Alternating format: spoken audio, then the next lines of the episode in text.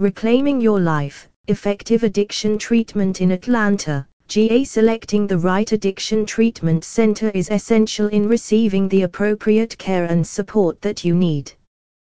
Consider the location of the treatment center, the level of care provided, and the cost of the services.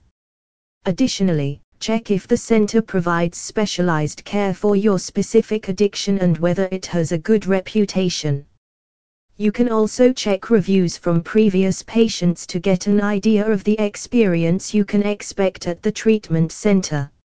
Addiction treatment is not a one time process but rather includes different stages that patients must go through to achieve full recovery.